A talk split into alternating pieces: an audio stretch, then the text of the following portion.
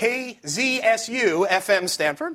Uh, welcome to, unbelievably, the 10th anniversary show of Hearsay Culture. Uh, my name is Dave Levine. I'm an associate professor at Elon University School of Law, as well as an affiliate scholar at the Center for Internet Society at Stanford Law School, and a visiting research collaborator at Princeton Center for Information Technology Policy. I am blown away by what I'm about to say, but I'm going to say it. I am pleased to have as a return guest Professor Lawrence Lessig from Harvard Law School, who is joining me after an almost 10 year hiatus uh, on the show for the 10th anniversary of the show. Professor Lessig, for many hearsay culture listeners, is someone who's well known. Uh, over the course of the last 10 years, Professor Lessig has pivoted from literally the founder of the internet law field and arguably the most influential copyright law scholar and activist in living memory to someone who is advocating for fundamental changes in how democracy is structured and procedure, namely campaign finance reform.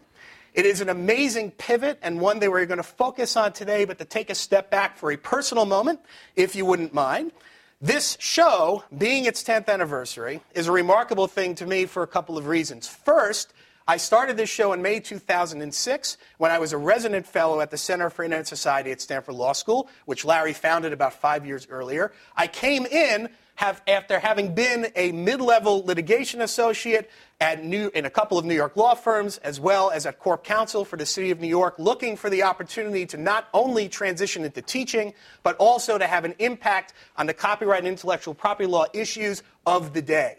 To my shock and amazement, Larry hired me to be a fellow at Stanford. And my wife Heidi, who is sitting in the back, can remember quite well the shock that I had of actually getting the interview, where I thought to myself, there must be someone else they're thinking of. Are they serious? Or maybe there's a different position that they're going to interview me for. But I was incredibly fortunate to have the opportunity in 2005 to go out to CIS and have the privilege of working for, for, Professor Lessig on a variety of issues, some of which we will talk about today, ranging from appellate opinions in copyright law to the advocacy kind of work that CIS has become known for. At the same time, somewhat on a lark, I decided, you know what? Let me see if I can get back into radio having done it in high school. And so I started Hearsay Culture by thinking there's lots of smart people at Stanford, and maybe we should be talking to them. Guest number nine, after wonderful guests, guest number one through eight included people that Larry and I, and many of you might know well, Lauren Gelman, Jennifer Granick, and others finally came on the show, again, a bit to my shock and amazement. I thought, am I ready for this? And maybe I wasn't. But after show number nine, the show really took off. So I should say, as a personal note, Larry, and I say this with all sincerity, that I thank you first for being on the show. Secondly, for the simple fact that I would not have had the privilege of becoming a law professor without your support. And so I thank you from the bottom of my heart, and my family thanks you as well. In addition, and very, very quickly, I want to also thank my colleagues at KZSU, as well as the Center for Internet Society, who are the people who literally take this show and put it on the air. While I'm mentioning those folks, I should also thank Jeff Chilcott here at Elon, who is filming today for airing again next Friday. I need to thank and absolutely have to thank both Elon University School of Law as well as our dean, uh, Dean Bierman, and also the president of the university, Leo Lambert, who is here, along with my colleagues who allow me to do this show when I might be doing other things, uh, as well as the folks at the Turnage Center, and, and, David Turnage is here, who is also responsible for funding Larry's visit here today. So thank, thank you both uh, and all of you for that. My guests, of course, are the reason why the content of the show is so wonderful. The audience, you and other listeners, are the reason why I do the show. And of course, I could not close this without thanking my wife Heidi and my sons Noah and Benjamin, who are in school right now, uh, for allowing the show to go forward and all the times I've recorded the show while the boys are running around upstairs and Heidi is keeping them in line. So thank you, sweetheart, for that. Let me start off very quickly uh, with a very brief introduction before I stop speaking. And because this is truly an interview show, you are now going to mostly hear from Larry. Uh, Larry is a uh, professor at Harvard Law School, having previously founded the Center for Internet Society at Stanford Law School. Uh, Professor Lessig has written a number of books and many articles, not only in the field of intellectual property, but as well more recently on democracy and campaign finance. His book, Code and Other Laws of Cyberspace, is the foundational text in internet law. My students who are sitting in this room know that quite well from internet law, but also from intellectual property. The, the articles that Larry has written on issues ranging from fair use to the very nature of sharing information are, again, canons in the field. Uh, Professor Lessig argued the Eldred case in front of the U.S. Supreme Court, which we'll be talking about today. He is also, and we really could just spend the rest of the time, rattling off the various affiliations and honors that Professor Lessig has had, but suffice to say that the influence that Professor Lessig has had, not only in the field of intellectual property, but now more recently having been a Democratic presidential candidate for this election cycle on theories of democracy and action around issues of democracy, from campaign finance to literally how we fund our elections and how we choose our representatives, is ultimately going to be the kinds of issue that will make or break our democracy.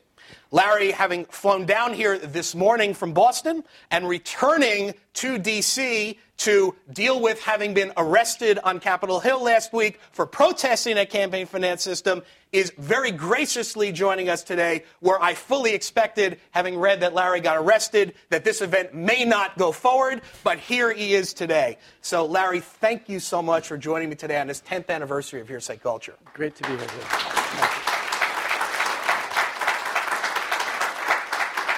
So, as I started off, and I don't know how I couldn't do this interview correctly without immediately getting to this issue of the arrest, right? Uh, you're heading to D.C. as soon as we're done here to pay a fine for having protested the state of our campaign finance laws.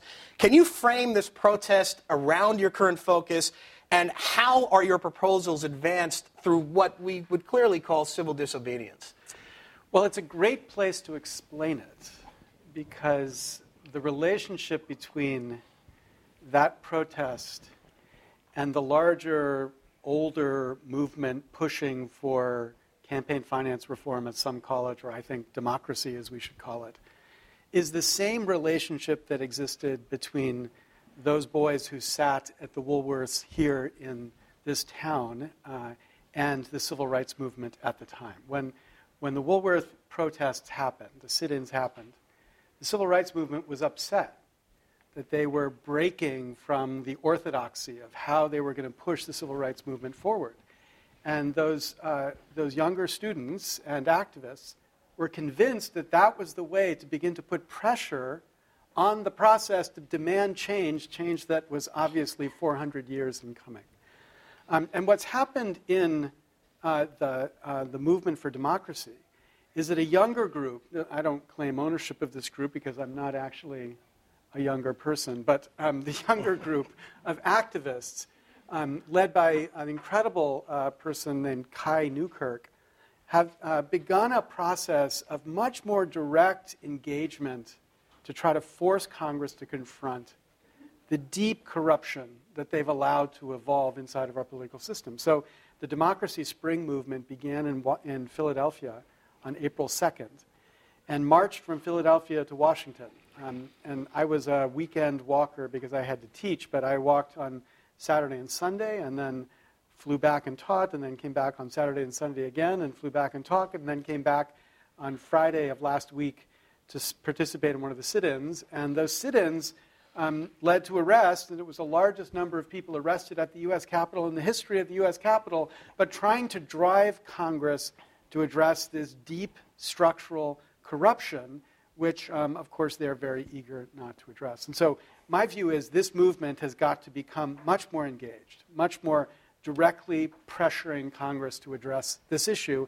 And I was happy to participate in risk arrest. And um, it turned out, uh, you know, being a upper middle class white guy, it wasn't so bad to get arrested. You know, it's not the same for all people who are arrested. Um, uh, and uh, now I have to go back and take care of the consequences today. And so let me let's take a step back before I kind of ask you about the methods you're using and, and pivot towards some of the intellectual property law issues and technology issues. So to frame the meaning of this debate, right, in light of the kinds of what appear to be intractable forces around this issue, perhaps it would be good to lay out, and I know you could spend the next 40 minutes, and I should say I've disenfranchised you of one of your patented methods of doing presentations, which is your unbelievable PowerPoints, right? So I apologize. I really should apologize to the audience for this. Do you want to spend a couple of minutes and kind of lay out fundamentally what your proposals are, and then we'll take a step back from them? Yeah, I would like that because when people use the word campaign finance reform, it makes the issue seem way too geeky and esoteric. Uh, and, uh, and I think the first critical thing that's going to happen is that people have to recognize that it's a much more fundamental problem that we're talking about. And the fundamental problem is our republic was meant to be a representative democracy. Uh, and by representative democracy, what Madison said in Federalist 52 was that we would have a branch, Congress, that would be, quote, dependent on the people alone. And just to make sure everyone was clear about what that meant, in Federalist 57, Madison said, by the people, I mean, quote, not the rich more than the poor. So dependent on the people alone, and by the people, he meant everyone, not the rich more than the poor. Now, I wish he had said, not the white people more than the black people, or not the men more than the women. So those dimensions of equality were not important to him. But what was important to the framing generation is that we have a republic that would be representative regardless of wealth. Well, we've allowed a system to evolve that has no relation to that ideal. We've allowed a system to evolve where the only way you get elected to Congress is if you raise money, unbelievable amounts of money, not from all of us, but from the tiniest fraction of the 1% of us. Um, members of Congress, candidates for Congress, spend anywhere between 30 and 70 percent of their time raising money from a tiny, tiny fraction of the 1%. Now, you know, in the Old South, in Texas, for example, they used to have something called the white primary. The white primary was is the Democratic Party only allowed white people to vote to select the candidates who then ran in the general election. And in those days, Democratic Party mattered, right? It's not the day today. the only party that mattered was the Democratic Party. So that's a system to make it so African Americans had no real input into the selection of the candidates who actually were the candidates you got to select in the general election. Well, we don't have a white primary in America anymore. We have a green primary. We have an election, this process of selecting candidates through the money primary, where the vast majority of us, 99.95% of us have no real input into that process of selecting those candidates. We've been excluded in a way that makes it so the candidates who are elected are completely responsive to the funders of their campaigns and not responsive to any of us. And that's not just sloganeering, right? There's this amazing study by Martin Gilens and Ben Page um, from a lesser university called Princeton or something like that. Um, uh, and uh, what they found, they did this largest empirical study of actual decisions by our government, relating those decisions to the, uh, to the attitudes of the economic elite, organized interest groups, and the average voter. And what they found was, uh, with the economic elite, the higher the percentage of the elite who support something, the more likely it was that that thing was enacted. So as you go from zero to 100% supporting it, the probability of that being enacted went up.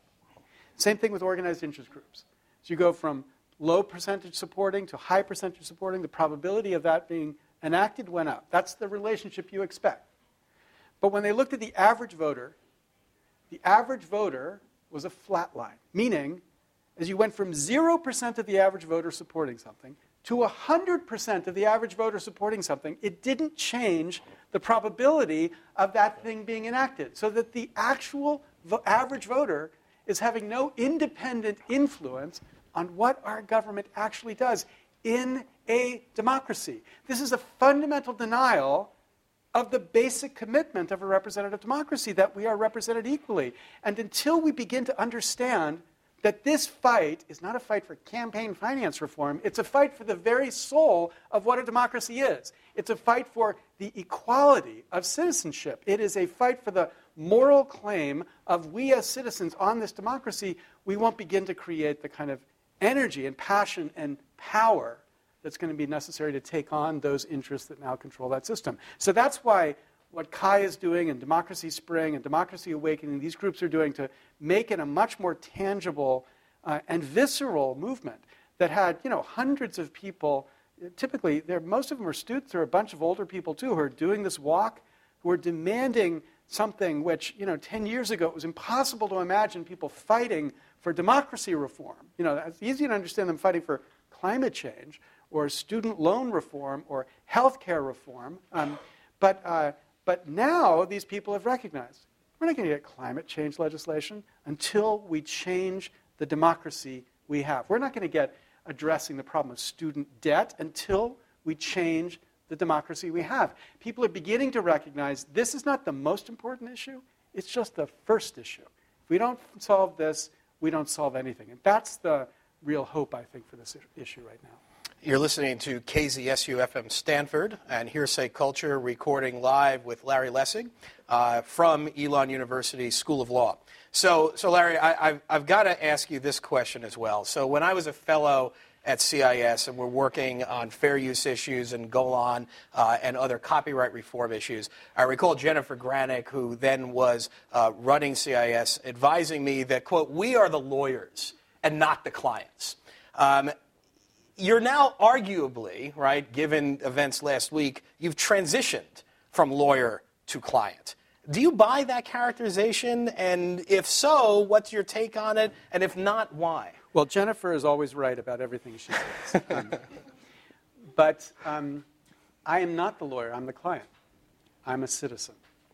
Right? I got into this business because of a really extraordinary boy um, who was a dear friend um, and many people, I'm sure, who listen to your show know this person, Aaron Swartz, who um, was uh, the architect of the technical infrastructure for Creative Commons. He had built the protocol for the RSS uh, um, feed. Um, he was one of the founders of Reddit, um, an extraordinary activist, and, and really one of the only geniuses I've ever known, um, um, who was uh, eventually arrested for downloading too many academic articles at MIT that they thought he was going to make available to the world. God forbid the Harvard Law Review would be available to the world. Um, but there he was charged uh, by the prosecutor in, uh, in, uh, in Boston uh, and threatened with. Uh, press release said 35 years in jail for what he did, and after two years of struggling, um, he eventually took his life because the burden of that case was just too great. But, um, but bef- long before those dark days, uh, Aaron came to me a decade ago, and he said to me, um, Why do you think you're ever going to make any progress on the issues you care about so long as we have this corrupt political system? And I said, uh, You know, Aaron, it's not my field, not my field. And he said, You mean as an academic? And I said, Yeah, as an academic. It's not my field. I do internet. I do copyright. I don't do, I don't do democracy. And he said, Okay, but what about as a citizen? Is it your field as a citizen? And I realized, you know, he had challenged me in a really critical way. Uh, I could, I, I, I could respond to the challenge in a way that let me be the person I wanted to believe I was. Uh, or I could respond to the challenge in a way that it was completely rational to respond. And the re- rational response was to say, look, I got a good gig going here, Aaron. I'm like at the top of my field. I speak all across the world. People pay me to speak. It's amazing. I write books. Uh, they're bestseller books. Like, I don't need to give up a career at this stage in my life. But the person I wanted to be was the person who had a reason for what I did. And I thought to myself, you know, what the hell is tenure for? I'm not going to lose my job. I've done the internet stuff. I've written six books. Uh, um, do I want to spend the rest of my life like tweaking exactly what the best argument for fair use is? Or do I want to, you know, take on an issue which at that time, you know, there's no hope that we would win. There was no hope we were going to do anything. But at least, you know, there's generations of work before you win. And so let's be at the beginning of the, the long, many generational process till we could win. So that night, uh, I said, okay, you win. You win. Um, if you'll join me, uh, then I will announce this summer that I'm giving up this work on copyright, um, and uh, we'll start. Uh, we'll start a project together. We did. It was called Change Congress. It's become a group called Rootstrikers, um, and that was the beginning. That was the beginning of this work. Um, uh, and so, uh, you're right. I'm not the lawyer. I'm I'm the client, and we're all clients. We're all clients. And I think what's really important for lawyers to recognize. Uh, you know, we grew up thinking uh, victory was five votes. Like the model for a lawyer is to get five votes on the Supreme Court. Every social issue. Let's just go to the Supreme Court and get five votes, and we win. And that's why we took the case to the Supreme Court in Eldred. I was convinced we'd get five votes for the idea that copyright would be limited and we would win. And when we lost in Eldred, that shifted my understanding of what really democracy is about. It's not five votes. You've got to get millions of votes. You've got to get America to agree with you. You get America to agree with you, the courts will follow. And that's the same issue here. You know, 90% of the progressives who fight in the area of, quote, campaign finance reform will tell you the thing we've got to do is to get the Supreme Court to reverse Citizens United. Terrible decision. But I don't want five votes. I want millions of votes. I want a Congress that votes to change the way campaigns are funded so we begin to have a democracy that's responsive to the people. And the Supreme Court can't do that. You can't reverse Citizens United and give us democracy. You know, the day before Citizens United was decided, January 20th, 2010, it's not like we had a beautiful swimming along democracy, right? The democracy was already dead. The Supreme Court may have shot the body, but the body was already cold, right? And what we have to recognize is the fight here is much more than to reverse the mistake the Supreme Court made. The fight is to get back the basic idea of a, of a democracy, which is equality, equality of citizens. Um, so I am a client. We all are clients. Clients fighting for the basic right that democracy should have, the way democracies give us that right, by citizens standing up and say, to hell with what we've got now, I want something better. The, you said a lot there, and I think I, I, I hesitate to ask this question, but I think it's an important one. We're in an era of what appears to be, despite the ability to access information from all over the globe, despite opportunities to advance one's understanding of the world in ways that heretofore have not been seen, in an era of increasing cynicism and ultimately of hopelessness around the ability for one individual to make change. The question that I have as I hear your impassioned statement is Are you an idealist? And if you're an idealist, is that a problem? Yeah, of course I'm an idealist. And I'm an idealist because, like you, I have three young children. You have two, I have three, but they're the same age. And what it means to have children is to, is to feel this responsibility. You know, we're the first generation handing over to our kids a country that's worse off than the one we inherited. The first time we turn over a system that is radically dysfunctional relative to the one we had. So I've got to be an idealist because I can't live with the idea that we fail those. That my kids or your kids or any you know the, the kids we teach at, at this at, at, universities like the, at, at law schools like this. Uh, and you know the truth is, a decade ago, when Aaron and I talked about this issue, we both laughed about how hopeless it was.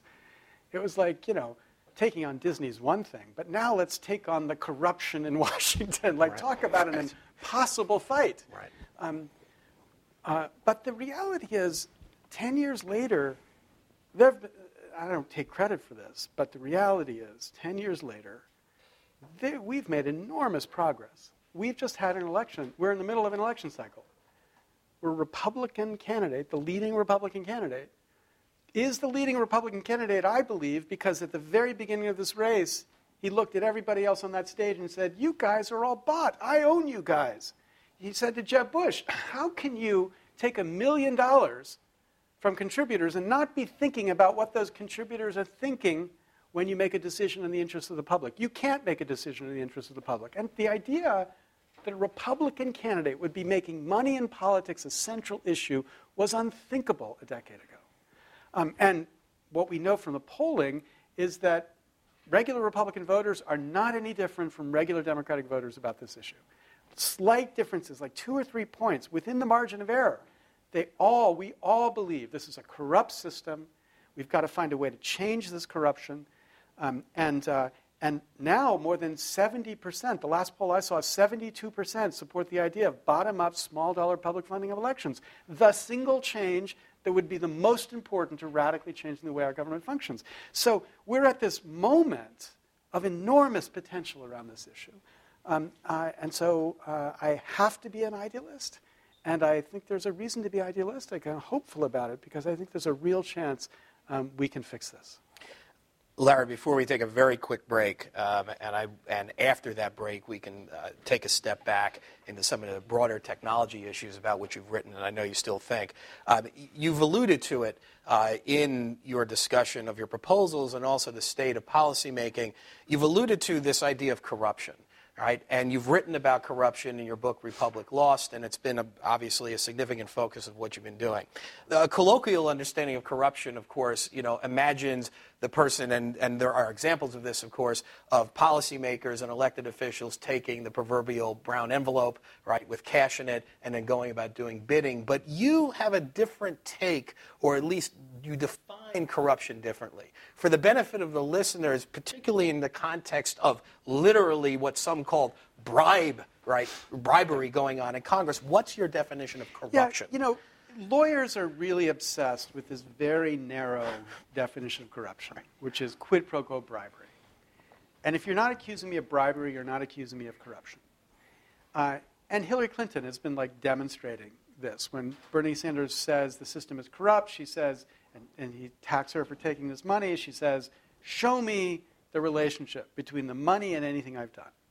But that's to completely miss the point, right? There's, a, there's an obvious broader sense of corruption, which is not about whether people are engaging in bribery, but whether the system is corrupt relative to the design that was meant for it. So I told you, Madison said we would have a Congress dependent on the people alone.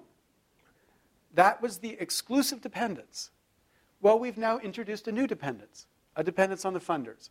And the funders are not the people. There's no relationship between the funders of campaigns and what the people want. So that's an additional corrupting dependence. It's a dependence corrupting the intended structure that the framers had. It's a corruption of the institution, not a corruption of that. It's not saying anything about whether members in the institution are corrupt. And indeed, I believe our Congress is the cleanest Congress from the standpoint of bribery in the history of Congress. In the old days, in the good old days, we had lots of bribery, right? That wasn't. But the thing about bribery is that it at least has shame associated with it. You're at least kind of suppress the amount of bribery. You don't brag about the number of bribes that you've engaged in. But this current system, there's no shame attached to it. You get to be a chairman of a committee by bragging about the fact that you've raised $20 million for the Democratic Party or $15 million for the Republican Party. This is all out in the open, in plain sight corruption. Um, and I think you know, most people actually have a pretty good uh, sense of this. I was at a, a committee hearing in Delaware um, for a question of whether we have an Article 5 convention, and a programmer stood up and he said, You know, I'm just a technologist. But I need you to understand, you are corrupt, talking about, you know, politicians. He said, You're not corrupt in a criminal sense. You're corrupt the way a hard disk gets corrupt. You're just not reading the data correctly. And I can explain to you how a hard disk gets corrupted, and I can explain to you why you're corrupted. You're corrupted because you're so focused on what the funders of campaigns want. You're not focused on what we want. That's corruption. It's not saying you're a criminal, it's saying the system isn't working. And that seemed to be completely obvious even the representatives in that committee got it. I think most people would get it if we lawyers would stop saying, well, no, no, it's not corruption. There's no bribery. You haven't shown any bribery there. So it's just a broader sense of what corruption is about. You're listening to KZSU-FM Stanford and Hearsay Culture with Professor Larry Lessig. Uh, for those of you who aren't familiar, KZSU is a nonprofit non commercial radio station at Stanford University that requires donation donations from listeners uh, to continue its diverse programming. Uh, you can email our underwriting department at underwriting at kzsu.stanford.edu or go to the webpage for KZSU and click on Donate to KZSU. Uh, regardless, and this is not, by the way, bribery or corruption. This is simply straight funding of the station, uh, to be clear. Uh, regardless, we hope you continue to listen to the show. Larry, let me, let me take a step back uh, for a moment and, and recognizing that your current focus is indeed campaign finance issues. But, but I do want to ask you to reflect a bit on the copyright and technology law issues uh, about which you, you not only built your name but have had enormous influence. Uh, and you mentioned Eldred. Uh, and for those who aren't familiar, uh, the Eldred opinion was a Supreme Court opinion that held fundamentally, although there's a lot more texture to it, uh, that copyright terms could be constitutionally extended to the life of the author plus 70 years. In effect, you argued, uh, and not only in Eldred, but relatedly in Golan, where I worked as a basically as a junior associate of sorts uh, when I was a fellow. In other cases, you've argued that this is in effect a perpetual copyright term, which the court rejected, despite its impact on information sharing and cultural development. Uh, I've asked you some personal questions today. Indeed, I, I think I'm going to continue in that vein. Uh, you represented Eldred. Uh, you argued the case in front of the Supreme Court. In the aftermath of Eldred, where uh, the court pretty soundly said, although there were some different opinions, that this argument wasn't going to hold water, you wrote that your belief was that the case needed a better advocate. Uh, you wrote, quote, a lawyer and not a scholar. Indeed, you said, quote, you let the view of the law that you liked interfere with the view of the law as it is. You're now focusing on these broad endemic problems, not only of democracy, but ultimately, in my view, of decision making and how decisions are made within public policy. Recognizing, of course, that the courts are a separate branch from the legislative arena in which you are focusing, and the executive branch indeed. Uh, given how this issue has evolved, do you still agree with that self assessment? Uh, and if so, how have those insights focused you today, or if not, why? Well, I think the biggest lesson that Eldred taught, um, something I adverted to before, mm-hmm. was that the most important change was cultural. So I made a deal with Eric Eldred, the, the client, um, Eric, before the argument, said, you know, he's, he said, I'm grateful for what you've done. We're not going to win. Um, uh, and so I don't want this to disappear. So I want you to commit that you'll do something to try to set up a foundation or something to support the public domain. And I said, you know, I was convinced we were going to win. So I said, sure, Eric, I'll do that. That's no problem. Because I didn't believe I'd have to go through with it because I thought we'd win and it would be free. Um, and so when we didn't win, um, I had to go through with it. And we uh, um, pull, put together um, this group Creative Commons. And what Creative Commons tried to do was to give people really a way to say, I don't believe in the extremes on either side. So when you license your material under Creative Commons, what you're saying is share my work, copy my work. Um, you might reserve the right for commercial use, or you might reserve the right for derivative use, but you at least give everybody a right to copy and share the work non commercial. It's the minimal freedoms. And what we found when we did that was millions of people thought this was a better way to express the balance they thought copyright should be striking than the kind of all rights reserved, call my lawyer model that, uh, you know, that Hollywood or the uh, copyright extremists were pushing. And what that did was begin to uh, solidify a recognition in the people that this extremism just didn't make sense. And as that recognition gets solidified, judges begin to reflect this more balanced sense of copyright. So if you look at the evolution of fair use cases, when we were uh, litigating these cases, you know, the judges issuing these insane decisions, blowing up businesses, shutting down all sorts of ways of interacting because it didn't, didn't comply with the strict kind of uh, extreme view of copyright. Now you have the Supreme Court passing on reviewing the Google, uh, Google Books case, which, uh, which I think was absolutely rightly decided, but which, of course, 10 years ago, nobody would have thought that the courts would uphold, basically allowing Google Books to engage in this massive copying and access to these old books in, in snippet form um, in a way that I think reflect this decision absolutely reflects the growing public awareness of the need for a better balance in copyright. So, so um, that's why I, you know, I think that the real work to be done is to figure out how we move the public, the democracy, to the right place.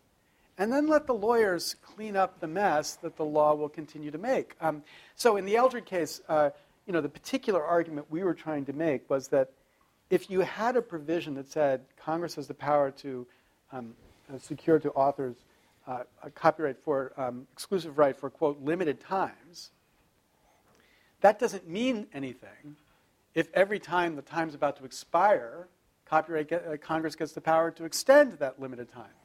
And in Eldred, Congress had we were able to say Congress had extended the term of existing copyrights 11 times in the prior 40 years. Um, and our belief was this was like perpetual copyright on the installment plan, that every 10 years or every 20 years, Congress was just going to extend the term again and again and again and again. And so we'd never have limited terms. And at the time we made that argument, it wasn't clear to people why that was important. Like, why it was important to have a public domain. Like, why shouldn't Disney own Mickey Mouse forever? Um, and the answer to that question is not Mickey Mouse. The answer to the question is the 99% of work which nobody has any access to today because it's not commercially accessible after 20 years, which rots on the shelf because nobody can do anything with it because they can't clear the copyrights because we don't even know who the copyright owners are. Um, that work um, is the work that we need to liberate from copyright so that it can be preserved and shared and spread uh, broadly. Jamie Boyle at, the, at Duke did this really fantastic brief in that case that made this argument around um, documentary films. And the argument about documentary films is that, you know, if you look at the history of documentary films, those are films that relied extensively on, on copying material and including material. Think of civil rights films. All this amazing work that was copying and, and including other type of work. Um, if, that, if, that, if that body of work continues to be under copyright, it will literally disappear because the work is all on nitrate based film stock. And nitrate based film stock dissolves after 50 years. So, unless you have a way to, you know, an economic way to copy and make it available to others, you won't do it. But nobody will do it for that work because you can't begin to identify who the copyright owners are. So it sits in this anti commons, this place where uh, because anybody can block access to it, it doesn't get used. And so this culture is no longer accessible because of the unintended consequence of helping Mickey Mouse. Well, you know, 20 years ago, 10 years ago, people really didn't begin to have a sense of that. And I think today, the court would have a much richer sense of just what was at stake. And I think if this issue goes back up to the court, which it might, because of course, Sonny Bono Copyright Term Extension Act's coming to an end, and I'm sure I've already heard the words that Disney are beginning to talk about what they can do to extend the term of copyright again. If they do it again, I think it's over because I don't think the court's going to allow them to do it because the democracy has finally come to recognize what's at stake. We're chatting with Professor Larry Lessig on KZSU-FM Stanford, uh, live from Elon University School of Law. Uh, Larry, you've alluded to it, um, and I want to ask you about interest group politics around these issues. Um, by the time this show airs, uh, Pam Samuelson from Berkeley will have been on the show talking about the Authors Alliance, which, as you know, but some in this audience may not know, was an organization founded by Pam, who is, a, who is a, one of the leading intellectual property law scholars as well of the last 30 years, uh, designed to be, in many many ways very different from the Authors Guild that has represented right the interest of, broadly speaking, uh, increasing copyright terms and stronger copyright. Uh, when I talked to Pam about that issue, uh, she and, and I talked about the nature of policymaking around copyright and the role of the Authors Alliance. Without direct reference to the Authors Alliance, but more broadly, what do you see today as the role of interest groups in particular, right, in light of these copyright changes, and in light of what you just alluded to, which is a critical issue, which is perhaps the reemergence of copyright law after a few year hiatus, anyway, after the Stop Online Piracy Act, of a central issue in IP. Yeah, well, so when this statute was passed, this is before I was involved in the issue. Um, some of the most important activists included people like Dennis Karjala, who's a professor at Arizona. Um, Dennis would describe how he would go to Capitol Hill to testify about this issue. And um, uh, you know, he would get five minutes to make his point, and there were maybe three people in the committee. Uh, and then the other side, uh, Hollywood, would get to testify, and they would bring the movie stars or um, you know Sonny Bono or Cher or whatever, you know, to show up to testify in favor of extending the term of copyright. And the audience was filled, and every member of Congress was sitting there listening to that testimony. And what was the real def- difference? I mean, you know, Dennis is not maybe as compelling as, um, as Sonny Bono was, but, um, uh, but the real difference was, um, as Dennis told me, public domain doesn't have a lobby, doesn't have a lobbyist, doesn't have a funding source. And those guys um, had taken huge amounts of money from the people who would benefit from the extension of this copyright. And, and the, the logic of copyright, of course, has no connection to the idea of extending the term of existing copyright. Um, you know, copyright is to create incentives. Incentives in this universe, Star Trek is a little different, but in this universe are prospective. You can only create incentives for stuff in the future. Even the United States Congress can't increase the incentives that George Gershwin has to produce great work. You can't produce incentives backwards. That's just a basic fact of this reality. Now, um, so when Congress extends the term of an existing copyright, it has no connection to the motive reason for copyright. Um, indeed, when we challenged the statute, we got, it was a brief written by a bunch of economists, including five Nobel Prize winners, including, no, uh, including Milton Friedman, um, that left wing, oh, wait, no, I'm sorry, that right wing libertarian economist who said he would only sign the brief if the word no brainer was somewhere in the brief. So obvious was it that you couldn't advance the public good by extending the term of an existing copyright. Yet Congress unanimously passed that statute because there was zero political cost to passing it and huge political benefit, which was, you know, the millions of dollars that was flowing into their campaign coffers. So that was a context where there was uh, no awareness, nobody on the other side, no public recognition of why this was an important issue, and they could get away with, with murder murder of the public domain, which they did. Now, Pam um, uh, and the Authors Alliance and uh, her, her colleague, uh, Molly Van Houweling, who was also a fellow at the Center for Internet Society, sure. now a professor at Berkeley, um, have done an enormous job in muddying the waters about what authors care about. I'm a member of the Authors Alliance. Um, I used to be a member of the Authors Guild. The Authors Guild is an extremist organization that argues in favor of a copyright law that benefits the top 2% of authors. But 98% of authors aren't benefited by the policies which the Authors Guild presses. The Authors Alliance is made up of not just famous novelists or famous um, you know, nonfiction writers who can sell New York Times bestseller uh, works, but they're also made up of poets or people who are um, uh, you know, academics or people who are creating their authors. They're the people that the copyright clause was meant to protect, but they aren't interested in a copyright regime that makes it impossible for people to get access to their work. And so that muddying of the interest makes it much harder for members of Congress to stand up and say, yes, I believe in copyright. Therefore, copyright term 200 years. Um, instead, they've got to justify why they're benefiting incumbent industries rather than benefiting authors generally or benefiting the public, which, of course, ultimately is supposed to be the purpose of copyright. So, Larry, we're, we're reaching what uh, hearsay culture listeners know is the what I call the unfair portion of the show. Oh, um, yes, yes. So get ready. Uh, having had lots of time to answer questions, I now truncate your time. Although in this case, it's really not that unfair, since it is you indeed that have to leave quickly, whereas I might keep going. So, uh, so in this case, maybe it's a moderately fair uh, limitation. But we have about 11 minutes left. Um, I do want to ask you a bit about your presidential run. Um, it, it, was short lived, it was novel in its construction in, in, a, in a, very interesting way. Uh, but given how the primaries have played out, because you ended your campaign several months ago, right? Do you regret dropping out when you did. And, and I want to frame it this way without reference to the politics specifically, right? Do you think you have, had, you have had a shot, for example, given the fact that as we sit here today and we're recording on April 26, 2016, there's at least one major party candidate, uh, Governor Kasich from Ohio, who's running despite having been mathematically eliminated from the race. Uh, now, perhaps you can't disaggregate that from, as you've alluded to, right, the, the truly unique and perhaps insane primary process that we currently find ourselves in.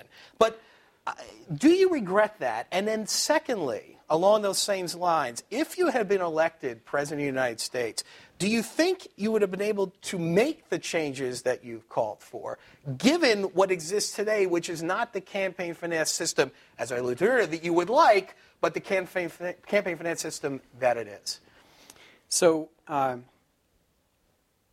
what I recognized last summer uh, was that we were not going to have a, an election where a candidate was going to make reforming the issue the primary push of his or her campaign.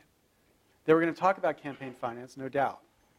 But they were going to not make it clear to people why fixing this issue first was the critical issue to make anything else possible. Um, I knew that because I had been advisor to Bernie and I'd had this exchange with them. And I had said, look, you need to make this change primary, especially you, because when you talk about single payer health care, most people are going to roll their eyes and say, oh, come on, Bernie.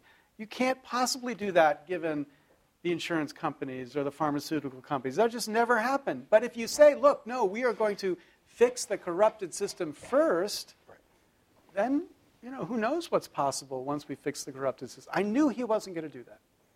He they had told me, I knew it. Okay, so I thought, how can we make the centrality of this issue central to the election? And um, we recognized that we could hack the, uh, we thought we could hack the debates at least. Because it looked like to get into debates, the Democratic Party said you just had to have 1% in three polls within six weeks of the debate.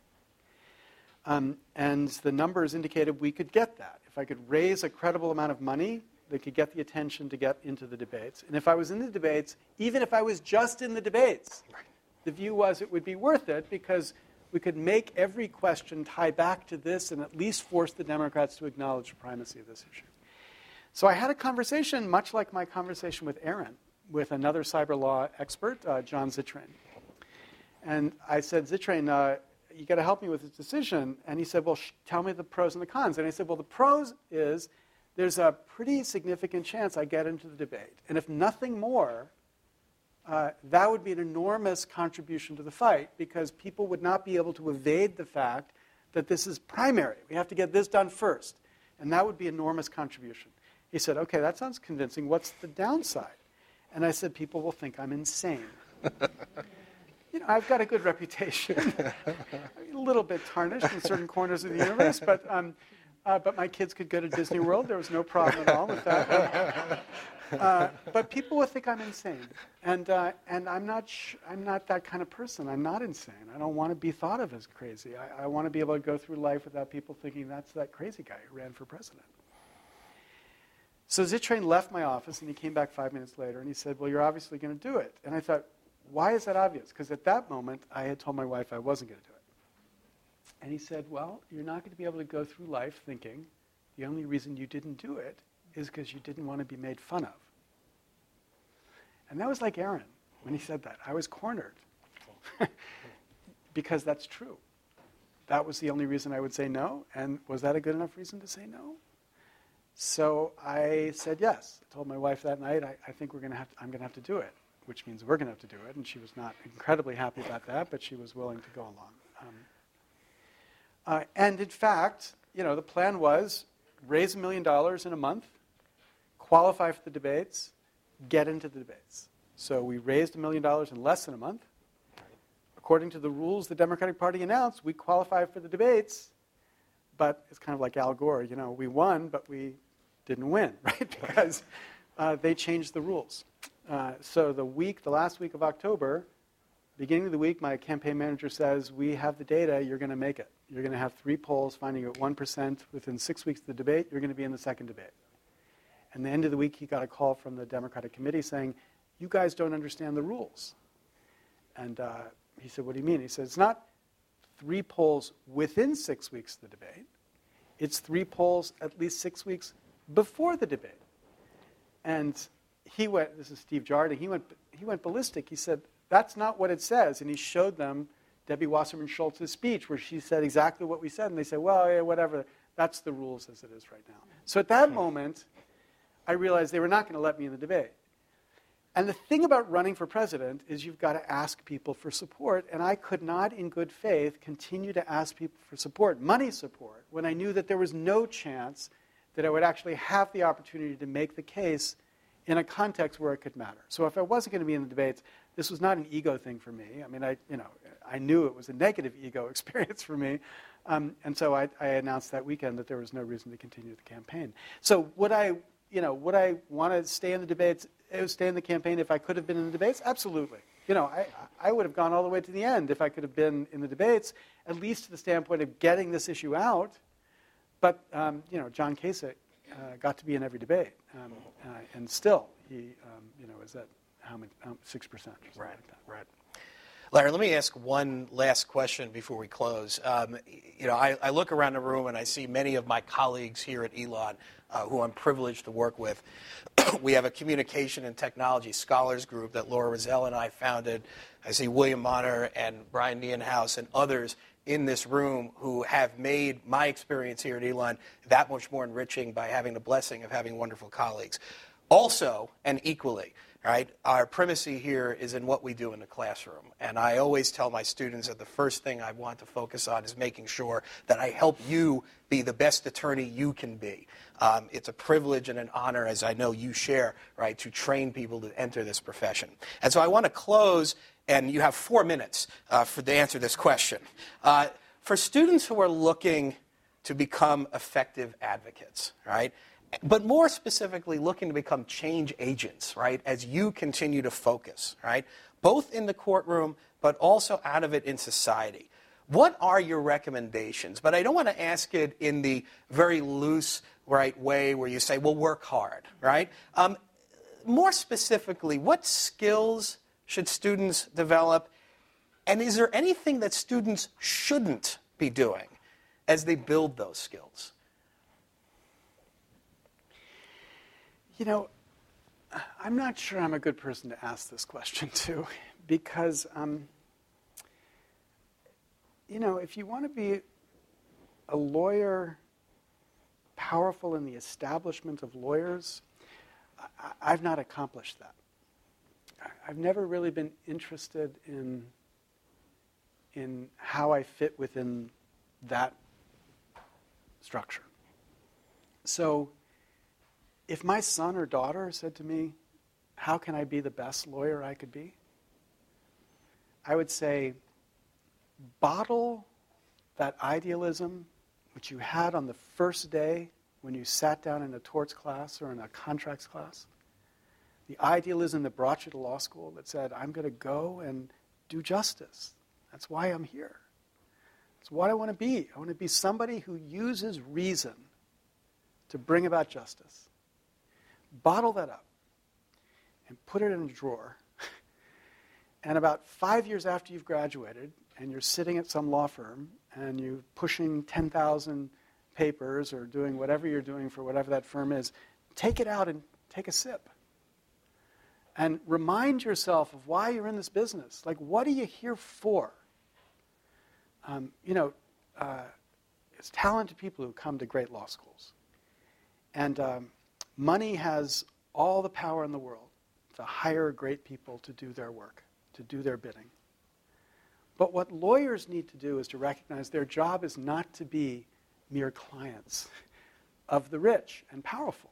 The job of lawyers is to spread justice within society. And until we can find in lawyers themselves that capacity to remember that idealism that brought them into this, the practice of experiencing that idealism, I, I don't think we're going to restore the integrity of the, of the profession, and that's what we should be doing. So I think the most important thing is not to worry about what other people think, but to worry only about whether you can talk to yourself the self you were on that first day of law school and be proud of who you became.